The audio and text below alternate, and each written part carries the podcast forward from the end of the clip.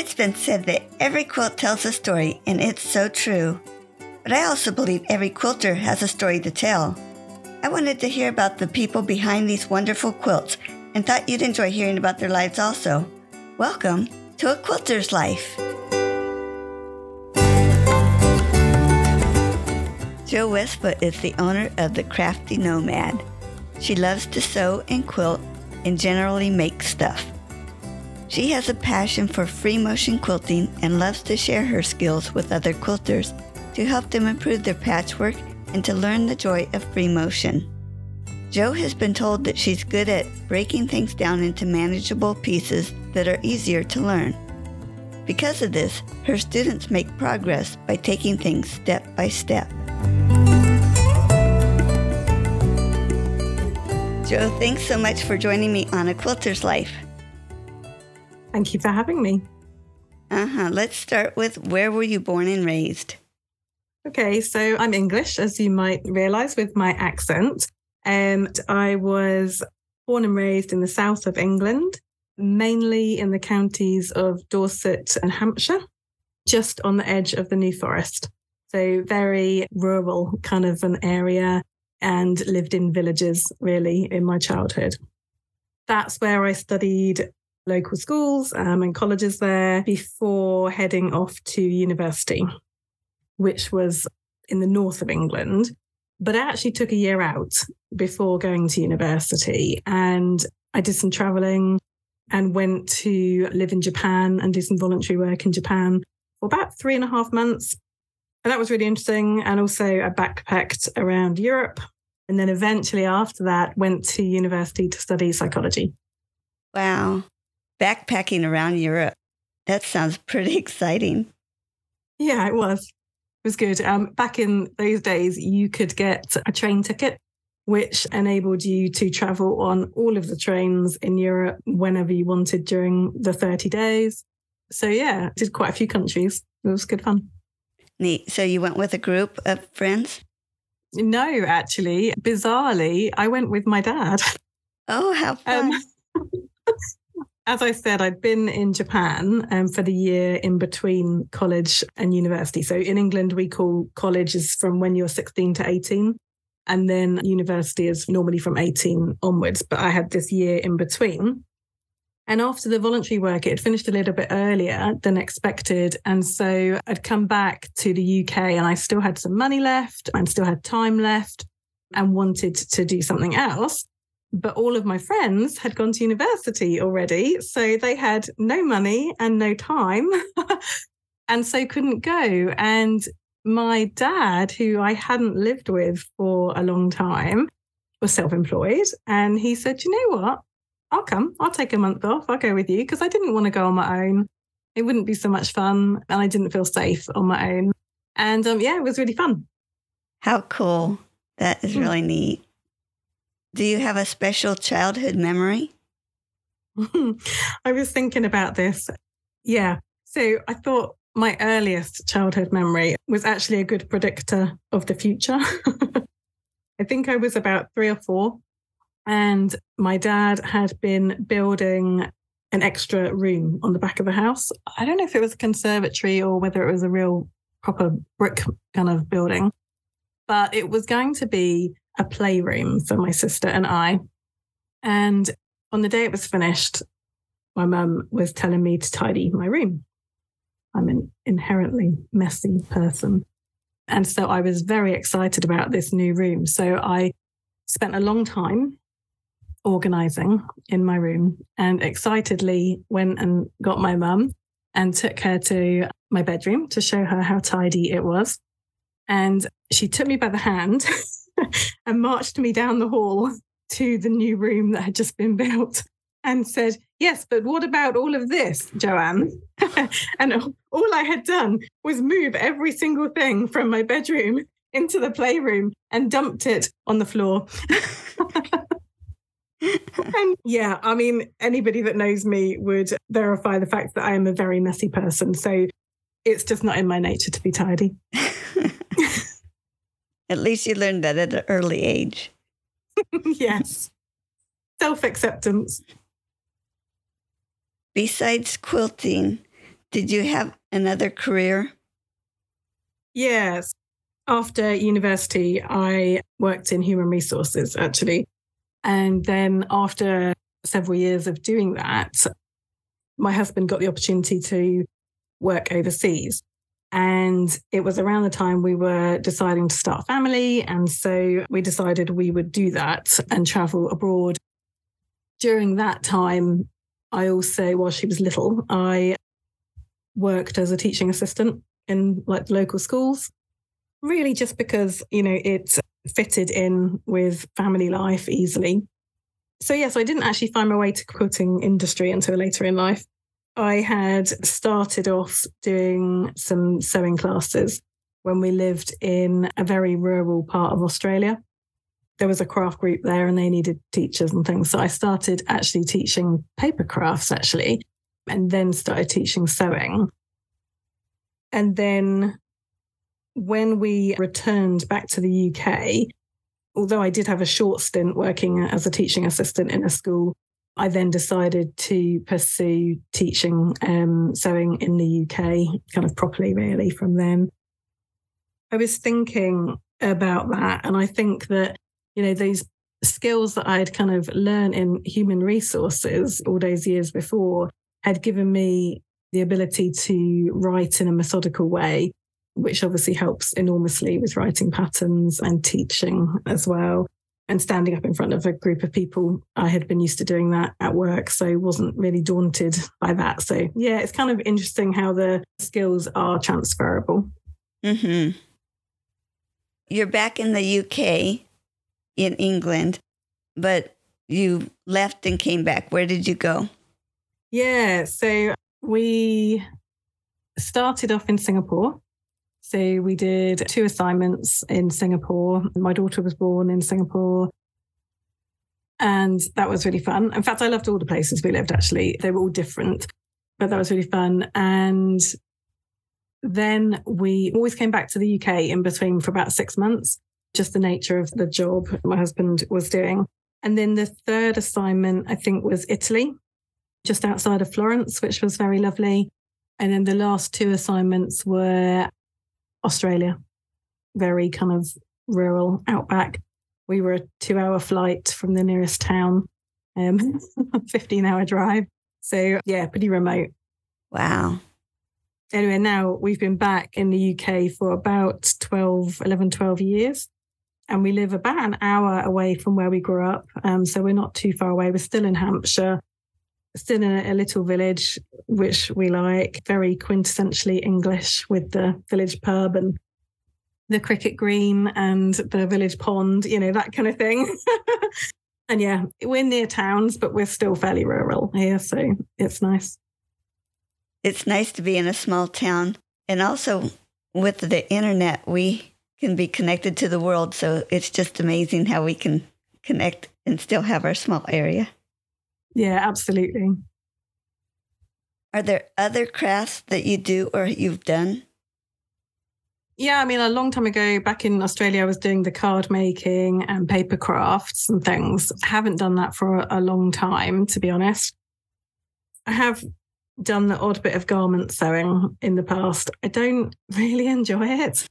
So I normally do it out of necessity, really, rather than anything else. I think that's probably it, really. I mean, I do craft sewing, but yeah, it's mainly quilting. and are there other hobbies that you do? Well, there's not much time for anything else, but I do do a little bit of gardening just to keep the garden tidy. And in the warmer months, I attempt to grow vegetables with limited success. I do like to read when time allows, and I particularly like reading historical fiction books especially those set during World War II. Interesting. Because my next question is Do you think your hobbies show up in your quilting? And when you said, especially narrowing it down to World War II, I'm like, hmm.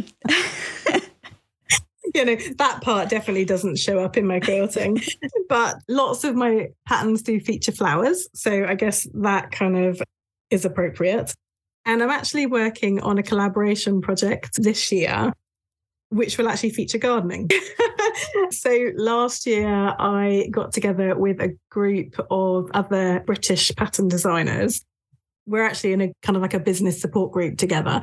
And we decided it would be fun to work together as well. And it really was good fun. As we're all British, we decided to do a British themed row project.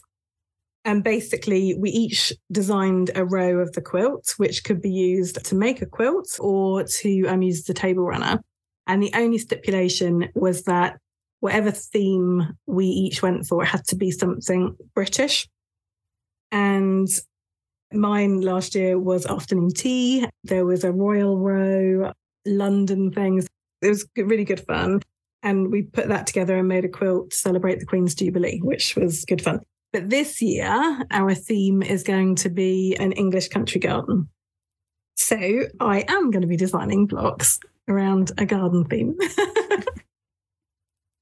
I saw that quote on your website, and that is really neat. I love the teapot on there. Oh, thank you. Yeah, it's a good one. I do like that one um, very much. And it was fun to see it exhibited at Festival of Quilts last year. Jo, can you tell me who introduced you to quilting? Yeah, sure. It was actually my lovely friend Lorraine. Whilst we were living in Australia, she was actually my next door neighbour. And we used to chat over the fence line whilst hanging out the laundry and trying not to burn our feet on the very hot ground. and it turned out we went to the same craft group. Whilst I was making cards and doing paper crafts, although she liked doing that too, but she also made quilts and was a quilter. I had actually taken my sewing machine with me, but until that point, I only used it on cards and craft projects and things. And she kept trying to get me to make a quilt. And I would look at her and I would say, No, Lorraine, it just takes too long to make a quilt. I just want to sort of start and finish a project within the same day. You know, I don't want to spend hours and hours making a quilt. Anyway, obviously, she kept trying. I think one day, I think she gave me a charm pack, and I did actually piece together a cushion cover. And then a little bit after that, another friend of mine, uh, Martina, who was also expat living over there, suggested that we join a quilt along that she had seen on the internet um, to make a baby quilt. And that was it. We did it. And after that, I was hooked. yeah, it doesn't take much to get us hooked into it, does it? No. Whether it's a quilt that you made or another quilt you've seen, do you have a favorite quilt? Yes, I thought you'd ask this. And that is a difficult question. And actually, when I was thinking about this, I was only thinking about mine. Actually, I wasn't thinking about others. So I'll, I'll tell you that, obviously, because that's what I've been thinking about. It's normally the last one I made. And I'm sure lots of people say that. And the reason that it's normally the last one I make is because for every quilt I make, I try and learn something new or improve something on each quilt going forward. But actually, if I had to pick just one, it wouldn't be the latest one. It would be the glitter ball quilt. When I was doing some tidying up the other day, which, as you know, doesn't come naturally to me, I found the original sketch idea for the beginnings of that quilt. And I had wanted to design a kind of a sampler quilt for my Block of the Month projects. I run Block of the Month projects I remember before I fully designed it, when I was looking at that scrap of paper, kind of figuring out how that would break down into a block of the months program. It was kind of fun to see how that would work. And I'm a little bit unconventional with block of the month programs. This particular one was columns rather than blocks. And I like to teach skills and techniques um, in the block of the months rather than perhaps just traditional blocks. I want people to really gain confidence in a technique, and that's kind of my aim um, for the teaching. So, this particular quilt, as I said, was constructed of columns, and each column had a different skill involved, and it basically made a shape of a circle. So, the center column was all about drunkard's path. You know, the next one was going out was about improv curves. We had foundation paper piecing, traditional quarter square triangles, a little bit of improv in there as well. So that was really fun. And I think it's my favorite because a because of how it all came together with those skills, but also from a personal point of view, it was because my quilting had improved and to see the quilting plan come together as well so well was really quite satisfying you know, I'm really happy with how that's turned out, and it was lovely to see to see that hanging at um, shows as well. Really, so yeah. And that's a picture that you sent to me, so oh, we'll be able to. See, yes. So everyone can see that either on my website or they can go and see it on your website. Sure. Is there a tool that you love? I think it has to be marking tools. I was thinking about this for a while and I find finding a good marking tool is like gold dust because some of them are rubbish. And there are two that I use. One is just the Hera marker, which just creates that kind of crease in things rather than an actual mark. And the other one is a retractable chalk pencil because it's super fine in terms of the line that it draws, it's chalk, so it rubs off really easily. But it also stays there until I want it to go. I find some pens just disappear too quickly. So, yeah, I think when it comes to kind of tools, that's probably going to be one of my favorites.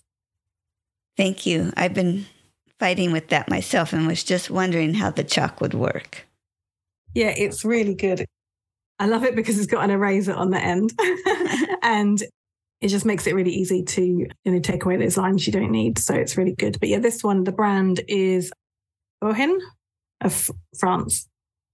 I guess there are lots of brands. thank you. With all the steps of quilting, when I started, I thought quilting, it's one thing, right? But there's so many steps. so, do you like each step or do you like a particular step more? Yeah. So for a long time, I would have said my favorite step was the free motion quilting part. I love free motion quilting. I find it really therapeutic. I can get lost in time when I'm quilting. And I really try to encourage people to do that um, because I think it's really good for your mental health. But I also really love the design process. I actually design an EQ8 and what I love about that, I mean, I use scraps of paper as well, but when I translate it and digitize it and put it onto the computer, I love the fact that I can then color it in multiple different options really quickly and easily, try out different fabrics and that kind of thing. And again, I could lose hours doing that really because it's really addictive. so I love that. The part that I really hate is basting. Um, I think most people do. But yeah, I'm I don't spray baste for a silly and funny reason, really. I once tried glue basting with the spray, and I had recently had my nails painted with gel paints, and it just peeled straight off. Whatever is in the spray doesn't react well to the gel nail polish. And so it peeled straight off. And that was a very expensive mistake, obviously, because I had to get my nails redone. so I've never used it since then for that reason. And so I pin baste, which obviously is time consuming. And I thought you were going to say was to save your sewing machine. oh, no. it's always about the nails. now for my fun question What was your worst quilting experience? Okay, this is a bit of a long story. I'll try and abbreviate it a little bit. So, about mm, five years ago, maybe longer, I was taking a walk and I listened to podcasts whilst I walk. And I was listening to a podcast, and there was a lady being interviewed on there, and she was talking about quilts that she had made that were about kind of political topics, really. And until that point of listening to that podcast, I had never contemplated making a quilt about anything other than a pretty design. And so it got me thinking about maybe I could make a quilt, you know, about something more important than just a pretty design. And by the time I had gotten home after that walk, I had already designed in my head what the quilt was going to look like, what the topic was. And I sat down from my walk. Didn't even go get changed or anything. I sat down and started designing the blocks straight away. And the topic of the quilt was really about mental health. And the name of it was Breaking Point Let's Chat. And it was about that moment when you're starting to break, really. You know, you're reaching that stress point and you you break. And also about the healing process and how important it is to talk and, you know, to heal. Anyway, so I'm making the quilt. You know, I'd got all the blocks ready and I was starting to assemble this quilt. And the quilt has four blocks in a column and then a big expanse of negative space. And I was at the point of pressing out the bolt fold on this large piece of fabric that was going to be to the side. And I'd taken it to the ironing board and sprayed it with water from the iron. and as I went to iron it, a massive brown stain appeared on it. And I didn't have time to order new fabric. I don't pre wash my fabrics. So, hence why the fold was there. And so I thought, oh, what do I do? I'll just run to the sink and I'll wash the stain out. And it mostly came out. It was okay. And the plan going forward was to add applique speech bubbles with words in it. So I thought it's okay. If there's any bits left, I'll just cover that with an applique. So I carry on and I piece the quilt and I get to the point of quilting and decide that actually the applique idea with speech bubbles isn't going to work. It'll be too heavy compared to these nice, delicate kind of blocks that were there, and it just wasn't going to work. So, plan B came about. And at that point, I had already quilted in some lines. And so, plan B was to quilt some words using the alphabet stitch on my sewing machine onto there. Now, if I had known before that I was going to do that, if that wasn't a spur of the moment decision, I'd have done that before quilting the lines in so that the ugliness would have been inside the quilt and not on the back. But I didn't have any choice. So I thought, okay, well, I'll just go ahead and just do that. So I start doing that on my sewing machine and it started bunching. It didn't like it. It was too thick. Didn't want to do it. So, okay, I have to unpick that and put some stabilizer behind. Okay. So, water soluble stabilizer behind, quilt all of the words. Great. 70 hours, you know, in total later, finished the quilt and I just had to rinse off the water soluble stabilizer and bind the quilt. And the next day, I had to put it in the mail and send it to Festival of Quilts because I had entered it before making it because that's how I roll. And I then went to make it damp to remove the water soluble stabilizer. And right before my eyes, the brown stain reappeared that had been in that fabric um, beforehand. And I was just horrified, you know, because I had spent all these hours making this quilt and it was due to be exhibited at the Festival of Quilts we were going on holiday the next day. There was no time to do anything. And so I just remember being very upset and looking at my husband and just saying, Well, I have to put that in the washing machine and see if it fixes it. So I sprayed it, stain remover, put it in the washing machine, took it out. There's red fabric in there. Some of the red fabric I thought had run, it didn't, thankfully. It was just the underneath showing through. I hung it up and it looked okay. The most of the stains had come out. So I thought, oh, phew, you know, I got away with that one. And as I'm there, you know, inspecting it and looking for any stains that could be there, I'm reading the words that I had just painstakingly stitched on, and they were all about healing and being in the depths of despair and everything. And there's this word, despair. I thought, my God, I really am despairing right now of this thing, you know. And this is the time when I didn't even know about blocking quilts. So I didn't block a quilt and I just bound it and I sent it off to Festival of Quilts as it was. And I remember going there to see that quilt, and all I could see was this quilt that just wasn't hanging straight. You know, it was skew whiff because it had been in the washer. And yeah, it looked awful. But what do you know? That's, yeah, that's my worst quilting experience. It can be stressful at times, especially when you have a deadline like that. Yeah. The lesson should have been not to enter a quilt into a competition before you've actually made it. But no, I still haven't learned from that one. Last year, I entered four quilts and I don't think any of them were made before I entered them. so, what do you think has drawn you to making quilts rather than spending your time on other crafts or hobbies? Yeah, I think what's kept me here is the fact that I find the whole process very good for my mental health, which obviously is relevant to what we were just talking about. But the free motion quilting, as I mentioned before, provides for a very soothing time. I just don't think that there are other kind of hobbies and things that I do that provides the same kind of a reaction in me. Hmm. And who are your quilts usually made for? Really, the sake of it and the process, I have to say. Most of them are for my business these days, but occasionally then I do make for a family member or a friend.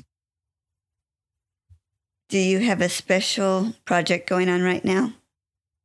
I've got five things going on right now. so, this week I have spent some time designing my next block of the month which will actually come out or start next May. And it's going to be a Christmas theme. And again, this has been on a scrap of paper for a long time. And on Monday, when I should have been doing something else, I sat at the computer and digitized it. And yeah, I think I went to bed at 1.30 a.m. that night because it was spending far too much time looking at colors. So that was good fun. So I'm working on that. Have parked it again, but I'll come back to that soon. I'm always working on content for Quilt Hive and at the moment, I'm planning and recording material on improv patchwork. And today I've been working on a course that I am teaching in February, actually, all about thread. I collated a Aurifil thread box to kind of go along with the course, really because a lot of my customers were struggling with understanding thread weight and also how they could use different threads to create really nice texture in projects. So I'm kind of building a course around that need and it's sold out. So that's really encouraging because I was worried about that one because obviously I had to order all of the thread boxes. I've obviously got to be designing that project I just spoke to you about for the, British Sew a Row project. So that's got to be high on my list of things to do and I've just collated the fabric I'm going to use for a swap gift for my QuiltCon partner. And because this year's the first time that I'm going and excited to obviously see a quilt hanging in the show because one of my quilts got in. So that was great. But also excited to meet lots of people and meet my swap partner to give her her little quilt. Have fun. Yeah. So lots, there's lots going on. share a quilting tip? I've got two. The first one is slow down. I think people get into a big rush to finish whatever part of the process they're at. And my tip you is you'll always get better results if you slow yourself down and don't rush to the end. And the other one is kind of related to that about getting better results is to remember to refresh your needles and your blades because we always forget to do that. And in forgetting to do that, we make life difficult for ourselves. So, yeah, they're not expensive and it's worth changing those to make your life easier. I think we're all guilty of that one. Definitely. Can you describe how you went from having quilting as a hobby and it became a business? Yeah, sure. I touched on this before, but when we went to live in Australia, as I said, it was pretty remote and I had a almost three year old who was desperate to make friends. And in Australia, they don't start any formal education until five, five and a half. Whereas if we'd stayed in England, she'd have been at preschool already. So we were kind of thinking we need to find places to go for friends for her, for friends for me. And that's when I found this little craft group that met in a church local to us. And they had a crash. So she could go and spend time with other little people, and I could make friends so it was great. And they wanted more teachers for teaching the adults different classes. So it was a good way to fund my hobby. Um, I started teaching the paper crafts and the card making and things. And then that kind of progressed into just some basic sewing classes and to add more variety. And then, as I said, when I came back to the UK, I didn't want to go back into human resources. You know, and after that short stint back in the school decided I really didn't enjoy that either. And it was time to see whether or not I could make teaching sewing, you know, over here work. And so I started teaching sewing classes in a local fabric shop. And whilst I was there teaching that, and that was things like, you know, bag making, cushions, how to teach beginners how to get to know the sewing machine, you know, and we obviously progressed up into different things. And it was whilst I was there that I started designing quilts and teaching some basic patchwork. Submitted to magazines, so some designs to magazines, and that took off. And I think, yeah, I think it was about five or six years ago decided to take a break from teaching in the in the shop there and decided to focus on the pattern writing. And so I spent about four years really focusing on pattern writing. I did a fair bit of magazine work. And then I suppose part of the pattern writing at that point, I also started recording kind of video tutorials to go along with those. I had like a club at the time, a pattern club, and that kind of worked well. And it was a way, I suppose, of cutting my teeth on how to record classes and things like that. And then when the pandemic came along, I just decided to take all my teaching online. And that, I think, really transformed what was a hobby business into a fully fledged kind of business. So, yeah, the pandemic did me a favor. sadly. yeah, my husband and I have been in the computer industry and have seen some of this. So we think it sped up what was going to come anyway. Yeah, I agree with you. And I think what has been made easier during this time is people's attitudes to it because they had to do it that way. They had to speak to their family, you know, through video FaceTime or whatever. They got used to it and they weren't frightened of it. And so now that they have a choice, they can do both if they want to. Yeah, it just takes the fear away, I think. Mm-hmm. And we're not limited to our own country. Well, absolutely. You know, that is the absolute benefit of it. Certainly from my perspective as a business owner, it opens up so many different avenues. Yeah, it's amazing. Mm-hmm. Tell me the name of your business and how you decided to name it that. Yeah, so the Crafty Nomad started off as a blog back when we were living in Australia and I was crafting. The same friend, Lorraine, introduced me to blogs. I'd never heard of what a blog was before or a crafting blog. And so, yeah, I started to document the things that I was making on a blog. And because I needed a name for the blog, and I felt like a nomad because we'd lived abroad for 10 years. And so it just, yeah, that's where it came from. Just put the two together. That's really neat because it does pull your background into that. And with the Crafty Nomad, what type of courses do you offer?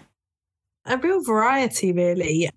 So I started off offering my block of the month programs online initially via a Facebook group, actually. And that was even before the pandemic had started. And then it was only kind of after, I think after the first one, that I then progressed on to using a dedicated online platform for the courses. And I think I touched on this a little bit earlier when we were talking about the glitter ball and um, block of the month, but I run the bomb as a teaching, well, the pattern and the teaching. So there's no fabric involved. I encourage people to obviously support their local fabric shops to buy the fabric. We talk a lot about fabric choice within the course. But yeah, I like to teach techniques whilst we're making the pattern, as I mentioned. I've run four so far that way. And the current one's all about curves. So that's its kind of focus. So that's called Collider Bloom. But when somebody signs up um, to the block of the month, they can immediately go and see like a welcome section. And then each month, new video, PDF content becomes available. And they are emailed to let them know that that's available to view. And then we also have a live Q&A session on Zoom um, each month to address kind of any queries they might have um, or any show and tell, that kind of thing. And that's really lovely, actually, because then I get to see people that are making the quilt and we get to see progress and stuff. So that's really nice. They obviously get to see each other as well. There is a Facebook group as well that supports it where people can share pictures. So that's lovely. Yeah, so that's kind of one element of the business, the block of the month. And then the next type of course that I added was my free motion quilting course. And that's aimed at beginners. And the reason that I kind of added that one next is because when I taught in person, it was the most popular course that I taught. But what's been really interesting actually is that when I used to run it as an in person class, it was a one day, six hour kind of class, at the end of which people were exhausted because it's so intensive, so much to take in. They were just exhausted, you know, they'd go home and they wouldn't try it again for ages. And then they'd wonder why they couldn't do it again, you know, when they tried.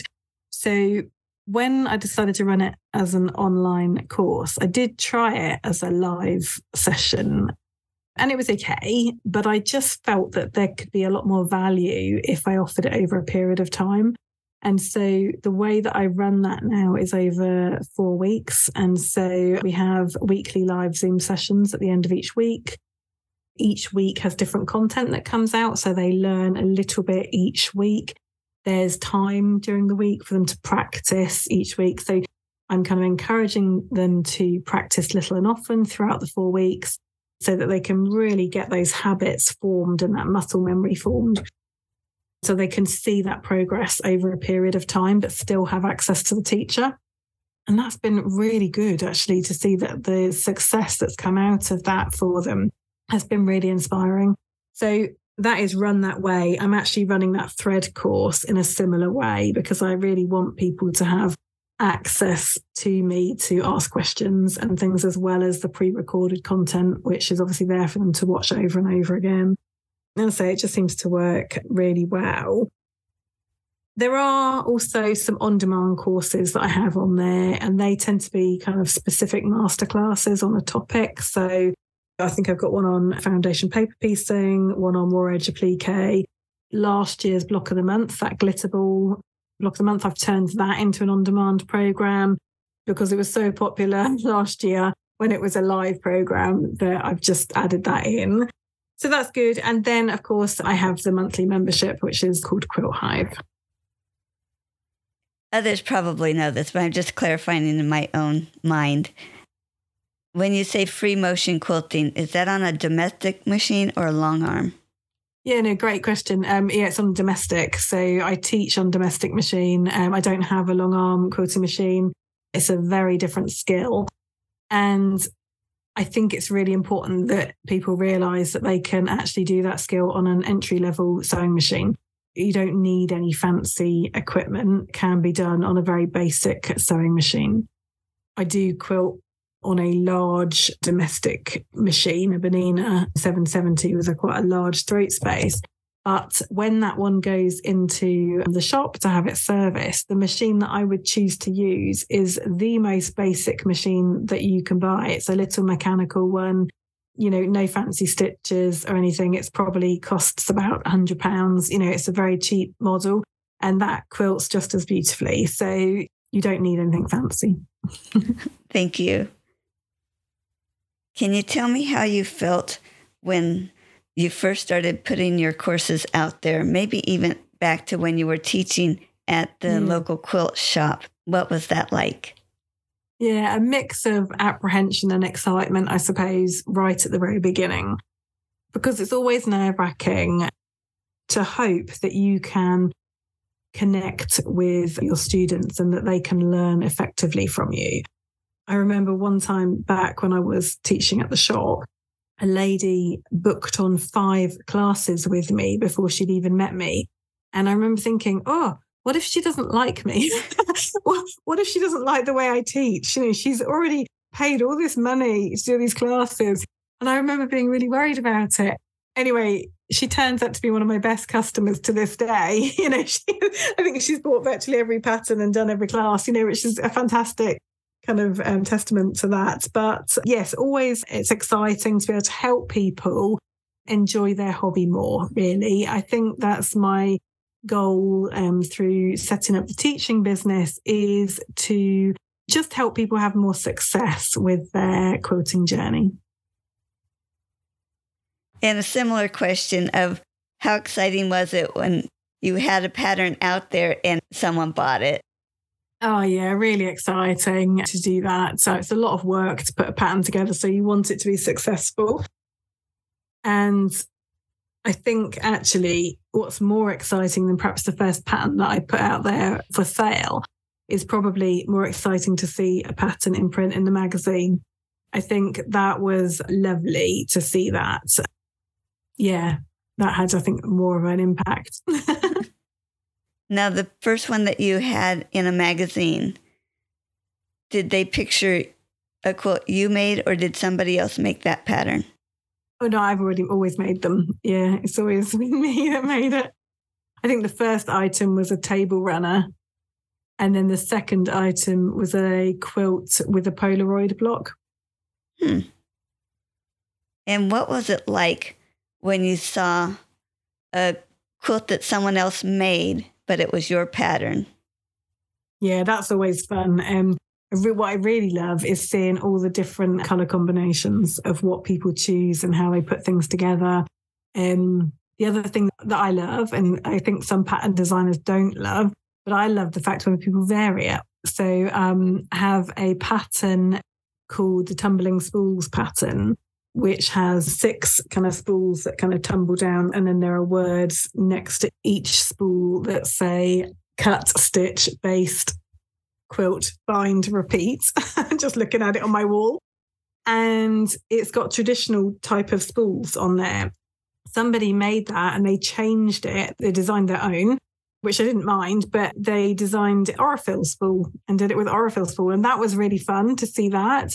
And I think we actually made those blocks, I had a group quilt that I coordinated with those blocks. And I had given people just an instruction of what color to use because we obviously wanted it to fit together really well. So we wanted it as a rainbow theme and they were given a color to do. And I just said, oh, just choose. There were like variations in the center of the block of what they could do. I said, oh, just choose whichever one you're happy with and comfortable with making and somebody designed a different center and she designed a heart and it was just lovely. So yeah no i love that as well. I think that it's good that they have, see the pattern as a starting point and still feel free enough to make it their own. That's great. Can you describe to me a little bit more about what is quilt hive? Oh yeah sure. Quilt hive is an online learning membership club. I think that's the best way to describe it. So the aim of Quilt Hive is to teach a range of patchwork and quilting techniques. So, members that join the club or the membership, if you like, they have access to all of the classes that I put in Quilt Hive whilst they're a member. We've currently got 17 classes in there, plus some other supporting content. We also have live Zoom sessions each month, which normally are for Q&A sessions but sometimes we have breakout rooms so they can get to know each other a little bit. And occasionally we have a guest designer come and speak. But I wanted to create a teaching hub that had a lovely supportive community. And it definitely has that, which is really lovely. But as I said, I also wanted to create a teaching hub that was teaching techniques and giving people confidence to achieve better results with their makes. So, quite often, you talk to quilters and they will show you something that they've made, and then they'll say, Oh, but it's not very good here, or it's not very good there, or whatever. And that's a shame on many levels. The fact that they're pointing out things that they're not happy with, but B, that they perhaps aren't clear on how to get better results. And they clearly want better results because they're saying the things that they're saying, but they're not sure how to go about getting them. And I just want to help people get more satisfaction really with things that they're making. I am not the quilt police and I will not judge people for doing things different ways or having a finish that perhaps other people might not be happy with. What I want is for them to be satisfied with what they've made, however they have made it. So that's kind of the drive behind it. So things that we have got in there are, let's see, cutting for accuracy, precision piecing, um, walking foot quilting, um, free motion quilting. So there's a, a, small kind of introduction course on that. There's foundation paper piecing. There is, I'm looking around, see if I can see any of the makes. We've got modern cathedral windows. There's curved piecing. There's how to choose fabrics for a quilt there's a whole lovely selection of different things that they can dip in and out of as they want to. New content is added each month, so they don't have to look any at those old ones if they don't want to. They can just join, then go along with whatever the new content is that comes up. Yeah, I think that probably describes it well. that sounds like a great community. Yeah. Anything else about your business? The only thing that I think we haven't covered is that I also design cute little enamel sewing themed pins. So for people that are pin collectors, yeah, I do sewing themed ones, which are kind of nice, and greetings cards that are sewing themed. And that kind of came about when we very, at the very start of the pandemic lockdown, I kind of suddenly couldn't teach because I was teaching a few in person classes back then and you know everything was closed. And it was like where what am i going to use this time for? What had i wanted to do that i hadn't gotten around to doing and didn't have time to do? And the enamel pins was on the list of something i had wanted to do but didn't know how. I didn't know how to find a manufacturer you know i didn't know how to do that. And so yeah i was able to use that time to research those areas and get those things made. So that was good fun. Oh neat and I'm assuming those are on your website so we could take a pick at them there. Yeah, everything's on the website. So the website is www.thecraftynomad.co.uk. Great. And are there other places to find your business? Yeah, sure. So I'm on Instagram as at the Crafty Nomad Fleet. And that's because I used to be based in the town called Fleet when I was teaching.